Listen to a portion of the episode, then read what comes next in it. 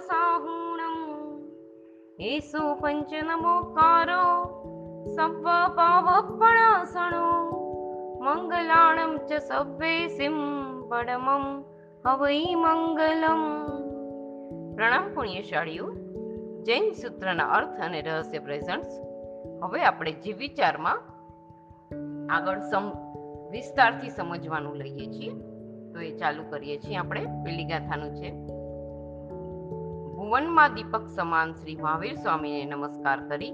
પૂર્વના આચાર્યોએ જેમ કહ્યું છે, તેમ જીવોનું ટૂંકું સ્વરૂપ અજ્ઞાની જીવોને સમજાવવા કહું છું. હવે એનું વિવેચન છે. આ ગાથામાં મુખ્ય આપણે ગાથાના અર્થ તો લઈ લીધા છે, પણ અહીંયા શરૂઆત કરવા માટે પેલી ગાથાનો અર્થ લઉં છું. લીધો છે. હવે વિવેચન છે એનું. આ ગાથામાં મુખ્યપણે મંગલાચરણ વિષય, સંબંધ, પ્રયોજન અને અધિકારી એ પાંચ હકીકતો જણાવી છે. ભુવનમાં દીપક સમાન શ્રી મહાવીર સ્વામીને નમસ્કાર કરીને એ પદોમાં મંગલાચરણ જણાવ્યું. મંગલાચરણ કરવાથી ગ્રંથ રચનાર, ભણનાર તથા ભણાવનારના વિઘ્નો દૂર થાય છે. વિઘ્નો દૂર કરવા માટે હૃદયના ભાવથી કરેલું ભાવ મંગલ પ્રકરણની શરૂઆતમાં મંગલાચરણ કરવાના શિષ્ટ પુરુષોના આચારની પ્રવૃત્તિ શિષ્યોમાં પણ શરૂ રહેવી જોઈએ.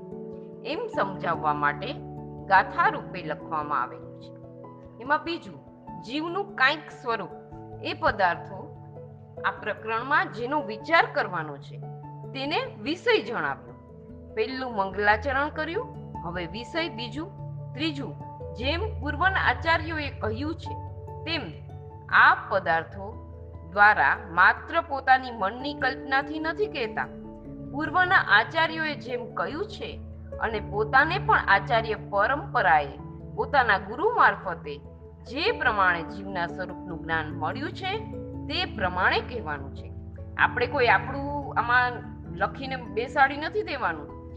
જેમ પૂર્વના આચાર્યોએ ગ્રંથમાં જોયું છે એ રીતે ગ્રંથની રચના કરી છે એ જ રીતે આપણે આમાં એનું જીવનું સ્વરૂપનું જ્ઞાન એ લોકોને જે રીતે મળ્યું છે, તેણે આપણને આપ્યું છે અને આપણે બીજાને આપીએ છીએ. એ રીતે. એથી પ્રકરણનો ગુરુ પરંપરાનો સંબંધ જણાવેલો છે. ગુરુ અને આચાર્ય, પૂર્વના આચાર્યનો સંબંધ, આ સંબંધ જણાવ્યો છે અહીંયા.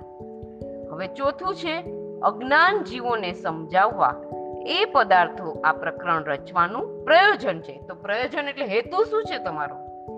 તો અજ્ઞાન જીવોને સમજાવવાનું એ પ્રયોજન એટલે કે હેતુ છે આ. બીજા મોટા ગ્રંથોમાંથી અજ્ઞાન જીવો સમજી ન શકે માટે આ નાનું પ્રકરણ રચવું પડ્યું છે. હવે જેમ જેમ કાળ આપણો આગળ આવતો જાય છે, આગળ વધતો જાય છે, એમ એમ આપણી બુદ્ધિ ને બુદ્ધિ અને યાદશક્તિને બધું ઓછું થતું જાય છે. તો જેમ જેમ ઓછું થતું જાય, એમ એમ ટૂંકા આપણા યાદ શક્તિ ઓછી થતી જાય, એટલે ગાથાઓ બહુ યાદ ન રહીએ, એટલે એના માટે ટૂંકું સ્વરૂપ રચના કરી આચાર્ય ભગવંતોએ. અને આ પ્રકરણ જીવ વિચારથી અજાણ છતાં, જીવ વિચાર જાણવાની ઈચ્છાવાળા હોય, તેવા જીવો આ પ્રકરણ ભણવાના અધિકારી હોવાનું સૂચવ્યું છે. જીવ અને આત્મા શબ્દો, આ બંને શબ્દો એક જ અર્થવાળા હોય છે. તેનો વપરાશ સામાન્ય રીતે જુદી જુદી રીતે કરવામાં આવે છે. તે ઉપર ખાસ ખ્યાલ રાખવો કીડી વગેરેના કે આપણા શરીરમાં રહેલો શુદ્ધ જીવ પદાર્થ સમજાવ્યો હશે, ત્યાં આત્મા શબ્દ વાપરીશું. અને આત્મા સહિત શરીરધારી વિશે વાત કરવાની હશે, ત્યાં જીવ શબ્દ વાપરીશું. આ ઉપરથી આત્માના જ્ઞાનાદિક ગુણો વિશે વિચાર કરવો, તે આત્મા સ્વરૂપ ગણાય છે. પૃથ્વીકાયાદિક ભેદો, શરીર, અવગાહના વગેરે વિશે વિચાર કરવો, તે જીવ સ્વરૂપ સમજવું ગણાય છે. આ પ્રકરણમાં ખાસ કરીને જીવનું સ્વરૂપ કહેવામાં આવેલું છે. જો કે ખરી રીતે શરીરમાં રહેલો આત્મા પદાર્થ જીવ છે, તો પણ આત્મા સહિત શરીરને પણ વ્યવહારથી જીવ કહેવામાં આવે છે. આત્મા મરતો નથી ચેતન વગરના એકલા જળ શરીરના મરણનો પણ સંભવ નથી. તે પણ કીડી મરી ગઈ. એવો વ્યવહાર લોકમાં પ્રવર્તે છે. તે આત્મા સહિત કીડીના આકારના શરીરને જીવ ગણી, શરીર અને આત્માને જુદા થવાની ક્રિયાને મરણ ગણીને કીડીના મરણનો વ્યવહાર કરવામાં આવે છે. તમારા આખા શરીરમાં આત્મા ફેલાઈ ને રહેલો છે. પરંતુ તમારા વાળ, નખના કાળા ભાગ, દાંતની અણીઓ વગેરેમાં આત્મા નથી, એટલે તે કાપતા તમને દુઃખ થતું નથી.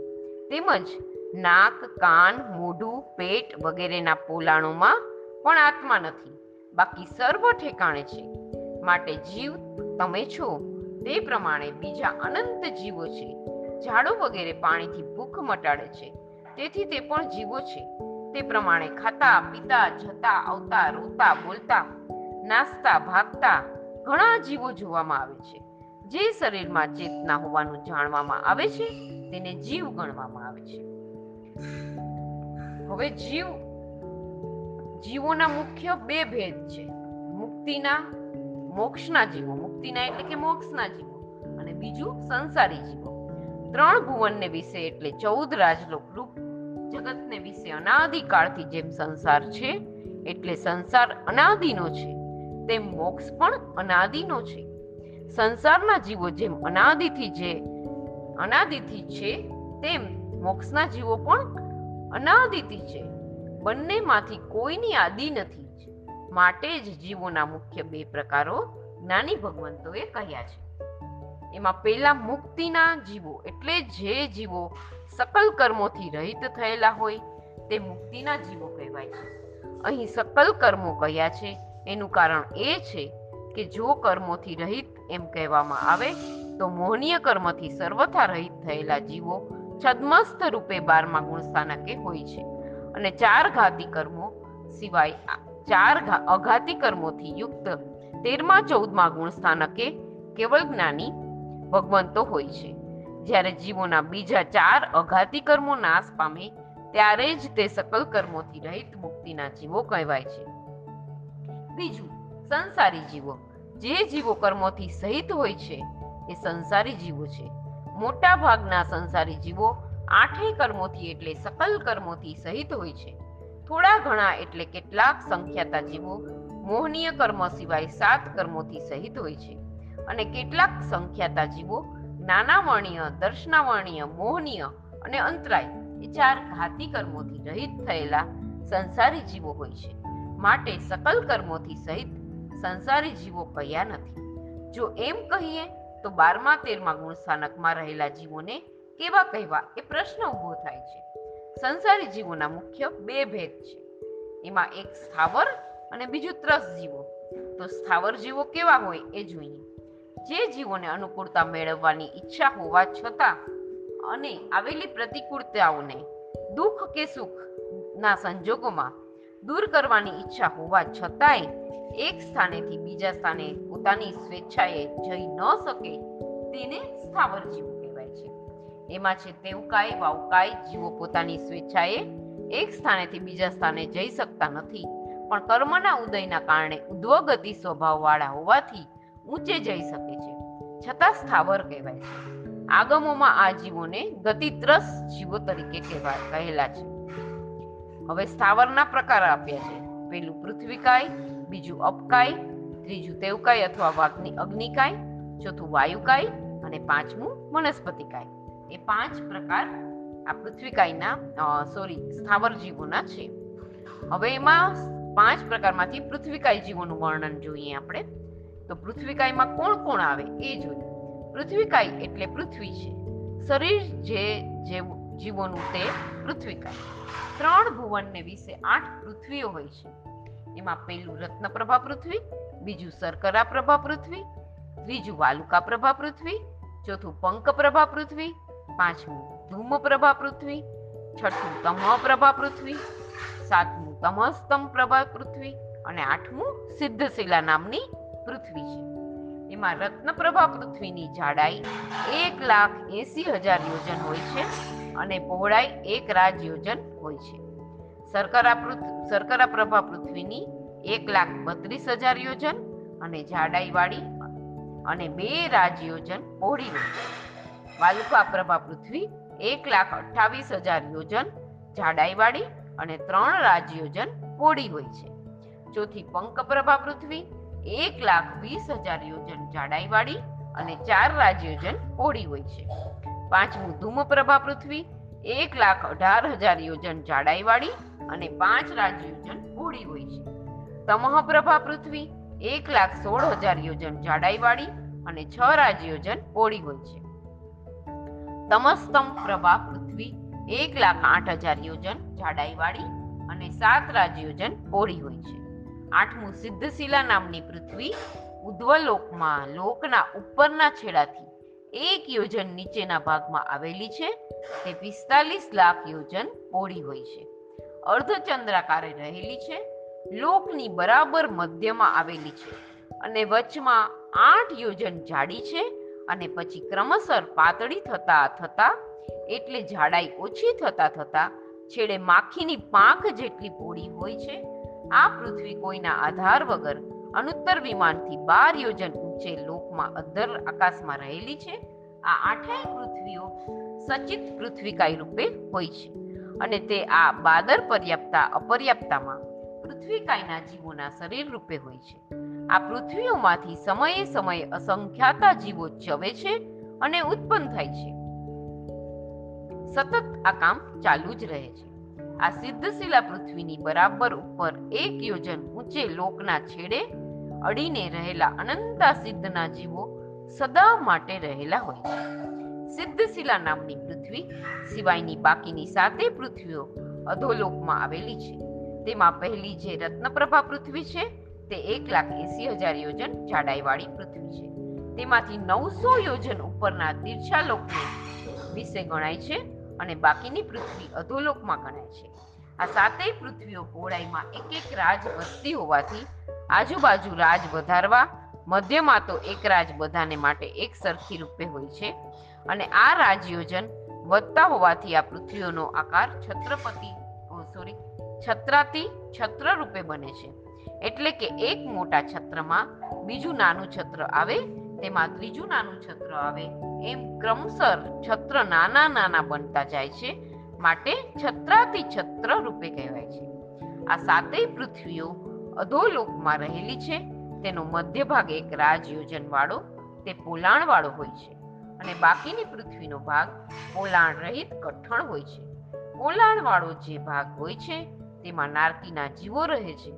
તેનું વર્ણન પછી આપણે આગળ કરશું. આ સિવાય જગતમાં જેટલી પથ્થરની ખાણો છે, જેટલી રત્નોની ખાણો છે, જેટલી ધાતુની ખાણો છે બધી ખાણો પૃથ્વીકાય રૂપે સચિત બાદર પૃથ્વીકાય રૂપે ગણાય છે.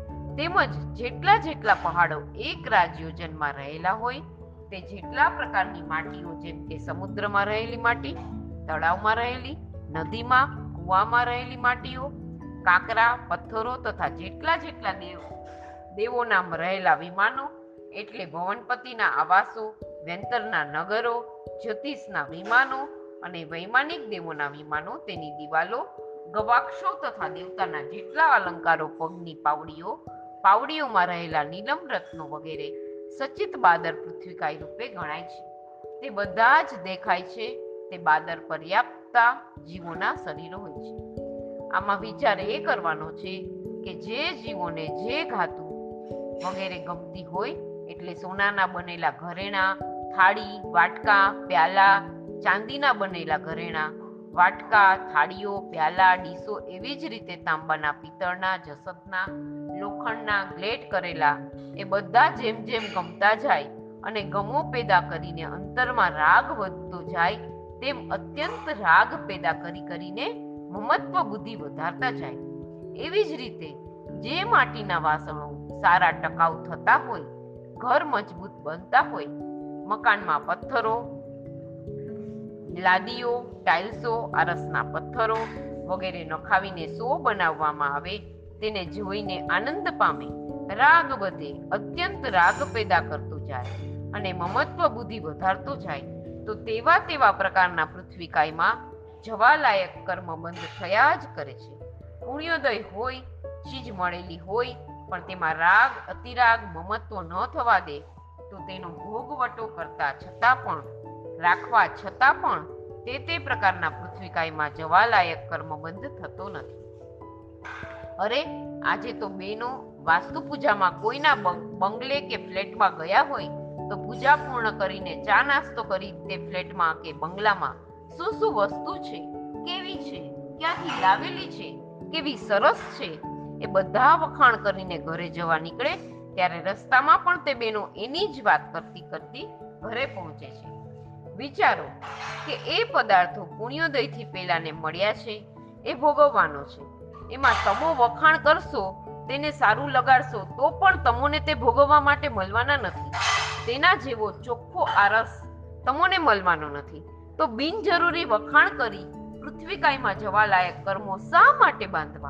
અને તેમાં અત્યંત મમત્વ પેદા થઈ જાય તે વખતે આયુષ્યનો બંધ પડે તો તે જ પૃથ્વીકાયની ખાણમાં છેક નીચેના ભાગમાં પૃથ્વીકાય રૂપે ઉત્પન્ન થવા લાયક આયુષ્ય પણ બંધાઈ જાય છે.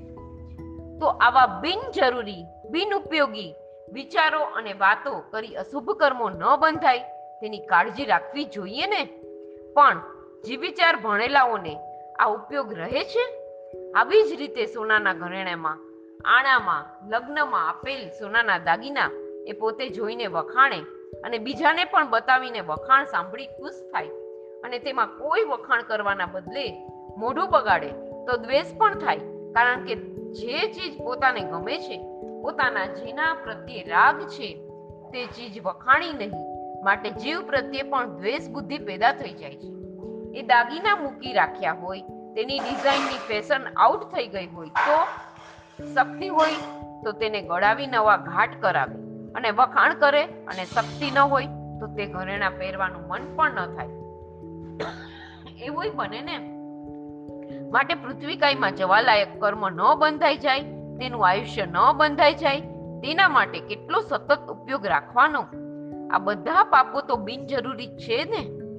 એના સિવાય જે રસ્તા ઉપર ચાલતા હોઈએ, જે ગામમાં, નગરમાં કે શહેરમાં જતા હોઈએ, ત્યાંનો રસ્તો ગમી જાય તો શું બોલીએ?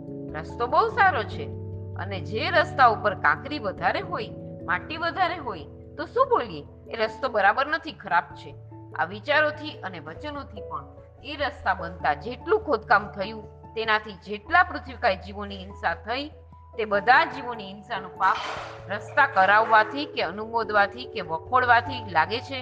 તેમાં પણ એકાગ્રતા આવી જાય અને આયુષ્ય બંધાય, તોય પૃથ્વીકાયનું આયુષ્ય બંધાઈ જાય. બસ, આ જ રીતે પોતાના નવા મકાન માટે, બીજાના નવા મકાનો માટે પણ બોલતા ખૂબ જ વિચાર કરવો જોઈએ. જ્ઞાની ભગવાન તો કહે છે કે પુણ્યોદયથી ચીજ મળે, તમે લો, કદાચ છોડવાની તાકાત ન હોય, તો ભોગવો, સાચવો, ટકાવો, પણ તેના પ્રત્યેનો રાગ, અતિરાગ, મમત્વ અત્યંત ન વધે તેની કાળજી રાખીને જીવો. તો ત્યાં જવાલાયક કર્મબંધ જરૂર થાય. એ માટે જીવોનું જ્ઞાન મેળવવાનું છે. અત્યારે વર્તમાનમાં આપણે જે પૃથ્વી ઉપર ચાલીએ છીએ, બેસીએ છીએ, તે પૃથ્વી રત્નપ્રભા છે. પહેલી પૃથ્વી છે, તેનું ઉપરનું પડ ગણાય છે. તે ઉપરના પડ ઉપર મનુષ્યો, જનાવરો, વાહનો વગેરેનું હલનચલન હોવાથી એ ઉપરની પૃથ્વી અચિત બની જાય છે. માટે તે અચિત ગણાય છે. ક્યાં સુધી? તો કહે છે કે એ પૃથ્વી ખોદીને એક હાથ સુધીની જેટલી માટી પથ્થર નીકળે, તે અચિત. તેના પછીની જે માટી નીકળે, તે સચિત ગણાય છે. આથી કોઈ જગ્યાએ જતા એક હાથથી નીચે સુધીની ખાડા ખોદેલા હોય, તો તે નીચેની માટી ઢગલા ઉપર આવી ગઈ. માટે તે ઢગલા ઉપર ચલાઈ નહીં અને ખાડો ઓળંગીને જતા ઢગલાની માટી અંદર પડે, તો તે પૃથ્વીકાયની વેદના વધે અને અંદરની માટી સાથે ભેગી થતા હિંસાનો દોષ લાગે છે. આવી રીતે પણ ઉપયોગ રાખવો નાની ભગવંતોએ જરૂર કહ્યું છે. અહિંસાના અને દયાના પરિણામ જળવાઈ રહે, ટકી રહે અને સ્થિર બનતા જાય છે. એવી જ રીતે ઘરમાં વાપરવા માટે લાવેલું કાચું મીઠું, દળેલું, પીસેલું, ખાંડેલું કે ગાંગડા ગમે તેવું તે સચિત પૃથ્વીકાય રૂપે ગણાય છે. તે મહિના, બે મહિના, છ મહિના કે બાર મહિનાનું લાવી રાખે તો તેની મમત્વ બુદ્ધિથી આ મારું છે. એ પરિણામથી પૃથ્વીકાયને લાયક કર્મબંધ થયા જ કરે છે. તેની હિંસાનો પાપ લાગ્યા જ કરે છે. તમે એકલા ઘરમાં રહો, સામાયિકમાં હો, બાજુમાંથી મીઠું લેવા આવે અને લઈને ચાલતા થાય, તો સામાયિકમાં તમે શું કહો? એ કેમ લે છે મારું? એ તો મારું છે. અમે લાવ્યા છીએ, લઈ જવાનું નથી. ઇત્યાદિ વિચારો કે વચનો બોલાય તે સાવધ વચન કહેવાય. અને તેનું અનુમોદન કરો તો ચીજ તમારી હોવા છતાં તેનું પણ પાપ સામાયિકમાં લાગી લાગ્યા કરે છે. માટે તમોને અનુમોદનાના ત્યાગનું એટલે સાવધ વ્યાપારના અનુમોદનના ત્યાગનું પચખાણ કરાવાતું નથી. આ પણ પૃથ્વીકાયની હિંસા કહેવાય કે એ કાચા મીઠાનો ઉપયોગ કરતા રસોઈમાં નાખતા બહાર પડે, ગેસ ઉપર પડે, ગમે ત્યાં પડે તો બિનઉપયોગી હિંસા લાગે. તેનો ઉપયોગ ઘરમાં રહેલાને કરવાનો તો છે જ. તો તેને ઓછું દુઃખ થાય, જેટલી જરૂરિયાત હોય તેટલું લેવાય અધિક નહીં. એવો ઉપયોગ રાખી જણા પાડે અને વિચારે કે સંસારમાં બેઠા છીએ, માટે આ પાપ કપાળે ચોટેલું છે. માટે કરવું પડે છે. ક્યારે સંસારથી છૂટાય એવા વિચારમાં રહીને પ્રવૃત્તિ કરે તો નિર્જરા વધારે થાય અને પાપ નહીવત થાય. આ ઉપયોગ રાખવો જરૂરી લાગે છે. હમણાં ને હમણાં આવી જાય, પણ રોજ વિચારણા કરતા કરતા ઉપયોગનો સમય વધારો, તો જરૂર તેનો અમલ થાય અને સંસારમાં રહીને પણ નિર્જરા વિશેષ સાધી શકાય. હવે પૃથ્વીકાય જીવોના બે પ્રકાર હોય છે. એક તો સૂક્ષ્મ સૂક્ષ્મ પૃથ્વીકાય અને બીજું બાદર પૃથ્વીકાય. એમાં સૂક્ષ્મ પૃથ્વીકાય જીવો ત્રણેય ભુવનમાં એટલે કે ચૌદ રાજલોકરૂપ જગતને વિશે દરેક આકાશ પ્રદેશ ઉપર અસંખ્યાતા અસંખ્યાતા ઠાંસી ઠાંસીને રહેલા છે. કોઈ પણ આકાશ પ્રદેશ આ જીવ વગર હોતો નથી. આ જીવોનું શરીર એટલું બધું સૂક્ષ્મ હોય છે કે આપણે આંખોથી દેખી શકતા નથી. અર્થાત ચર્મચક્ષુથી ન દેખાય એવું સૂક્ષ્મ શરીર છે. એક શરીરમાં એક જીવ રૂપે રહેલા હોય છે.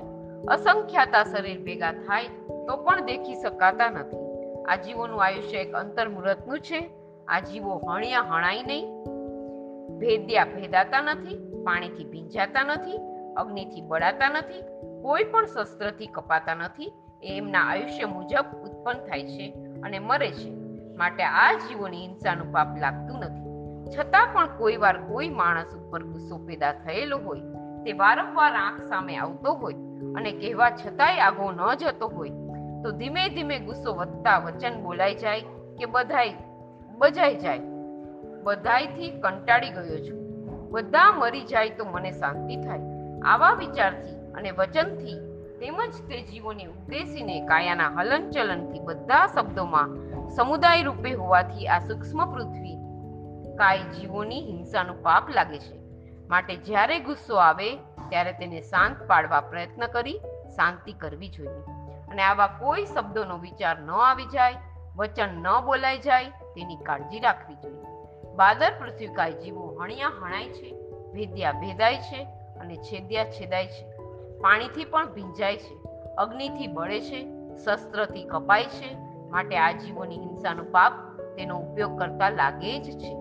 આ જીવો પણ એક શરીરમાં એક હોય છે. છતાંય એક જીવને જોવાની શક્તિ ચર્મચક્ષુવાળા જીવોની હોતી નથી. આ જીવો અસંખ્યાતા ભેગા થાય ત્યારે જ આંખેથી જોઈ શકાય છે. આ બાદર પૃથ્વીકાય જીવોના બે ભેદ હોય છે. એમાં સુવાળી પૃથ્વી રૂપે અને બીજું ખરબચડી પૃથ્વી સુવાળી પૃથ્વીના સાત ભેદો હોય છે. એમાં પેલું કાળી માટી, બીજું નીલી માટી, ત્રીજું રાતી માટી, ચોથું પીળી માટી, પાંચમું સફેદ માટી, છઠ્ઠું ગોપીચંદનની માટી અને સાતમું પરપડી એટલે કે પડવાળી માટી. અને ખરબચડી માટીના બાવીસ ભેદો છે.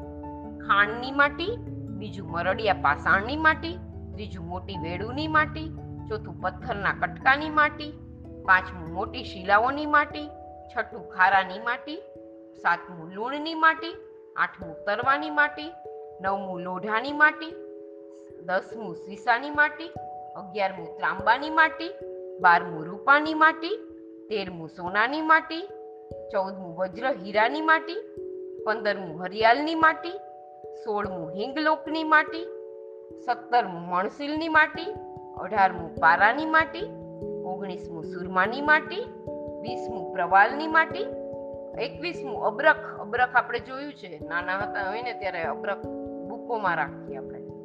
અને બાવીસમું અબ્રખના રજની માટી. આ સાત અને બાવીસ પ્રકારની માટીમાં નામોમાં કેટલાક હાલમાં અપ્રચલિત હોવાથી ખ્યાલમાં નથી. ભૂતકાળમાં તે નામો પ્રચલિત હતા માટે જણાવ્યા છે. અને અઢાર જાતના રત્નોના નામો.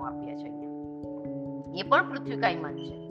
એમાં પેલું ભૌમિજ રત્ન, બીજું રૂચક રત્ન, ત્રીજું અંક રત્ન, ચોથું સ્ફટિક રત્ન, પાંચમું લોહિતાક્ષ રત્ન, છઠ્ઠું મરકત રત્ન, સાતમું ભૂઈમુચક રત્ન, આઠમું ઇન્દ્રનીલ રત્ન, નવમું ચંદ્રનીલ રત્ન, દસમું ગેરુડી રત્ન, અગિયારમું મસારગલ રત્ન, બારમું હંસગર્ભ રત્ન, તેરમું પોલાક રત્ન ચૌદમું, સૌગંધિક રત્ન, પંદરમું ચંદ્રપ્રભ રત્ન, સોળમું વેરુડી રત્ન, સત્તરમું જલકાંત રત્ન, અઢારમું સૂર્યકાંત રત્ન. આમાંના કેટલાક રત્નો અપ્રસિદ્ધ છે. આ સિવાયના બાદર પૃથ્વીકાયના ભેદો અનેક પ્રકારના છે. અનેક પ્રકારના ભેદોમાં જ્ઞાની ભગવંતોએ પૃથ્વીકાય જીવોના ત્રણસો પચાસ પ્રકાર જુદા જુદા ભેદ રૂપે કહેલા છે. એ દરેક પૃથ્વીકાયના જીવો પ્રત્યે હોવાથી, પ્રત્યેક હોવાથી એક શરીરમાં એક જીવવાળા હોય છે. અસંખ્યાતા શરીરો અને જીવો ભેગા થાય ત્યારે ચર્મચક્ષુથી જોઈ શકાય છે. આ બાદર પૃથ્વીકાય આ બાદર પર્યાપ્તા પૃથ્વીકાય એક જીવનું શરીર અંગુલના અસંખ્યાતમાં ભાગ જેટલું હોય છે. આંગળીના એક વેઢા જેટલો ભાગ તે એક અંગુલ કહેવામાં કહેવામાં આવે છે. તેના અસંખ્યાતમાં ભાગ જેટલું શરીર હોય તે બાદર પર્યાપ્તા પૃથ્વીકાય જીવના શરીરની અવગાહનામાં, એટલે એટલી જગ્યામાં જ એ જીવની સાથો, સાથેને સાથે જ બાદર પર, અપર્યાપ્તા પૃથ્વીકાયના જીવો અસંખ્યાતા લોકાકાશના આકાશ પ્રદેશોની જેટલી સંખ્યા થાય એટલા રહેલા છે. એટલે કે એક ચૌદ રાજલોકના આકાશ પ્રદેશો અસંખ્યાતા હોય છે. એવા ચૌદ રાજલોક અલોકને વિશે બીજે ત્રીજે યાવત અસંખ્યાતા હોય અને તે બધાના આકાશ પ્રદેશો ભેગા કરીએ. એ જેટલી સંખ્યા થાય, એટલા જીવો આ બાદર પર્યાપ્તા પૃથ્વીકાયના એક જીવની અવગાહનાની સાથે બાદર અપર્યાપ્તા પૃથ્વીકાયના જીવો રહેલા છે. આથી એક સોયના અગ્રભાગ ઉપર લીધેલ કાચા મીઠાનો કણિયો આંખેથી જોઈ શકાય છે, જે તેમાં અસંખ્યાતા શરીરો ભેગા થયેલા છે. તે એક એક શરીરમાં એક એક બાદર પર્યાપ્તા પૃથ્વીકાયનો જીવ રહેલો અને તે જ એક એક બાદર પર્યાપ્તા પૃથ્વીકાય જીવની, સાથે ને સાથે જ બાદર અપર્યાપ્તા પૃથ્વીકાયના જીવો અસંખ્યાતા અસંખ્યાતા સદા માટે રહેલા છે. માટે એમ કહી શકાય કે એક કણિયામાં જેટલા જીવો છે, તે સાતે નારકીના જીવો કરતા અસંખ્યાત ગુણા અધિક છે. અથવા ચારેય નિકાયના દેવોની સંખ્યા કરતા અસંખ્યાત ગુણા અધિક રહેલા છે. માટે એ જીવોની હિંસા કરતા આટલા જીવોની હિંસાનો દોષ લાગે છે. આથી જ્ઞાની ભગવંતો કહે છે કે શક્ય હોય તો આ જીવોની દયા પાડો એટલે હિંસા કરવાનું સદંતર બંધ કરો. એ ન બને તો એ જીવોની જેટલી બને તેટલી ઝેણા પાડો અહિંસાના લક્ષ્યપૂર્વક જેટલી વધારે ને વધારે ઝેણા પડાશે, તેટલા વહેલામાં વહેલા નિરાબાદ એવા મોક્ષ સુખને પામી શકશે સૂક્ષ્મ અપર્યાપ્તા પૃથ્વીકાયના જીવોની શરીરની અવગાહના અંગુલના અસંખ્યાતમાં ભાગની જેટલી છે અને આયુષ્ય નિયમા એક અંતર્મુહૂર્ત હોય છે. આ જીવો સૂક્ષ્મ અપર્યાપ્તા રૂપે ઉત્પન્ન થયા કરે તો અસંખ્યાતી ઉત્સર્પિણી, અસંખ્યાતી અવસર્પિણી એટલે કે અસંખ્યાતા કાલચક્ર સુધી ઉત્પન્ન થયા જ કરે છે. જગન્યથી એક અંતર્મુહૂર્ત સુધી પણ રહી શકે છે. આ જીવોને આહાર પર્યાપ્તિ, શરીર પર્યાપ્તિ, ઇન્દ્રિય પર્યાપ્તિ આ ત્રણ પર્યાપ્તિઓ પૂર્ણ થયેલી હોય છે અને ચોથી શ્વાસોશ્વાસ પર્યાપ્તિ શરૂ કરી પૂર્ણ કર્યા વગર જ મરણ પામે છે. આથી ચોથી શરૂ થઈ એટલે તે પર્યાપ્તિ ગણાય છે. જીવ જ્યારે વિગ્રહ ગતિમાં ઉત્પન્ન થઈ ઉત્પત્તિ સ્થાને આવે છે અને ત્યાં કાર્મણ શરીરથી આહારના પૂતગલોને ગ્રહણ કરી પરિણામ આવી વિસર્જન કરવાની શક્તિ પેદા કરે છે તે આહાર પર્યાપ્તિ કહેવાય છે અને તે નિયમમાં એક સમયની હોય છે. ત્યાર પછી સમયે સમયે આહારના પૂતગલોને ઔદારિક મિશ્ર યોગથી ગ્રહણ કરી પરિણામ આવી વિસર્જન કરતો કરતો અસંખ્ય સમય સુધી પ્રક્રિયા કરતો રસવાળા પૂતગલોને એકઠા કરી જે શક્તિ પેદા થયેલી હોય છે તેમાંથી શરીર બનાવવાની શક્તિ પેદા કરે છે. તેને શરીર પર્યાપ્તિ કહેવાય છે. આ પર્યાપ્તિથી આ જીવોને કાયબળ નામનો પ્રાણ પેદા થાય છે. ત્યારબાદ સમયે સમયે આહારના પૂતગલોને ગ્રહણ કરતો, પરિણામ આવતો અસંખ્યાત સમય સુધી પ્રક્રિયા કરે છે. તેમાં જેટલા રસવાળા પૂતગલોના સંગ્રહ થયેલો હોય છે, તેમાંથી એક સ્પર્શેન્દ્રિય બનાવવાની એટલે ઇન્દ્રિય પર્યાપ્તિ કરવાની શક્તિ પેદા કરે છે. તેમાંથી સ્પર્શેન્દ્રિય પ્રાણની પ્રાપ્તિ કરે છે. અને થોડા થોડા રસવાળો પૂતગલોથી કાયબળ પણ પુષ્ટ કરે છે. ત્યારબાદ અસંખ્યાતા સમય સુધી આહારના પૂતગલોને ગ્રહણ કરી રસવાળા પૂતગલોને સંગ્રહ કરતો જાય છે. તેનાથી વચમાં શ્વાસોશ્વાસ પર્યાપ્તિ શરૂ કરે છે. અને પરભવનું આયુષ્ય બાંધી શ્વાસોશ્વાસ પ્રાણ શરૂ કરીને મરણ પામે છે. આ રીતે આ જીવોને ચાર પર્યાપ્તિ અને ચાર પ્રાણો હોય છે. એમાં પહેલું આયુષ્ય પ્રાણ બીજું કાયબળ, ત્રીજું સ્પર્શેન્દ્રિય અને ચોથું શ્વાસોશ્વાસ, પ્રાણ હોય છે. આ જીવોની યોની પૃથ્વી કાયની સમુદાય રૂપે સાત લાખ યોની ગણાય છે. આ જીવની જુદી શાસ્ત્રમાં આપેલ નથી માટે જણાવ્યું નથી. સૂક્ષ્મ પર્યાપ્તા પૃથ્વીકાય જીવ. આ જીવોનું શરીર અંગુલના અસંખ્યાતમાં ભાગ જેટલું હોય છે. આયુષ્ય એક અંતર્મુહૂર્તનું છે. આ જીવો પર્યાપ્ત રૂપે ઉત્પન્ન થયા કરે તો ઉત્કૃષ્ટથી અસંખ્યાતી ઉત્સર્પિણી અને અસંખ્યાતી અવસર્પિણી એટલે કે અસંખ્યાત કાલચક્ર સુધી ઉત્પન્ન થયા જ કરે છે. આ જીવોને ચાર પર્યાપ્તિઓ હોય છે.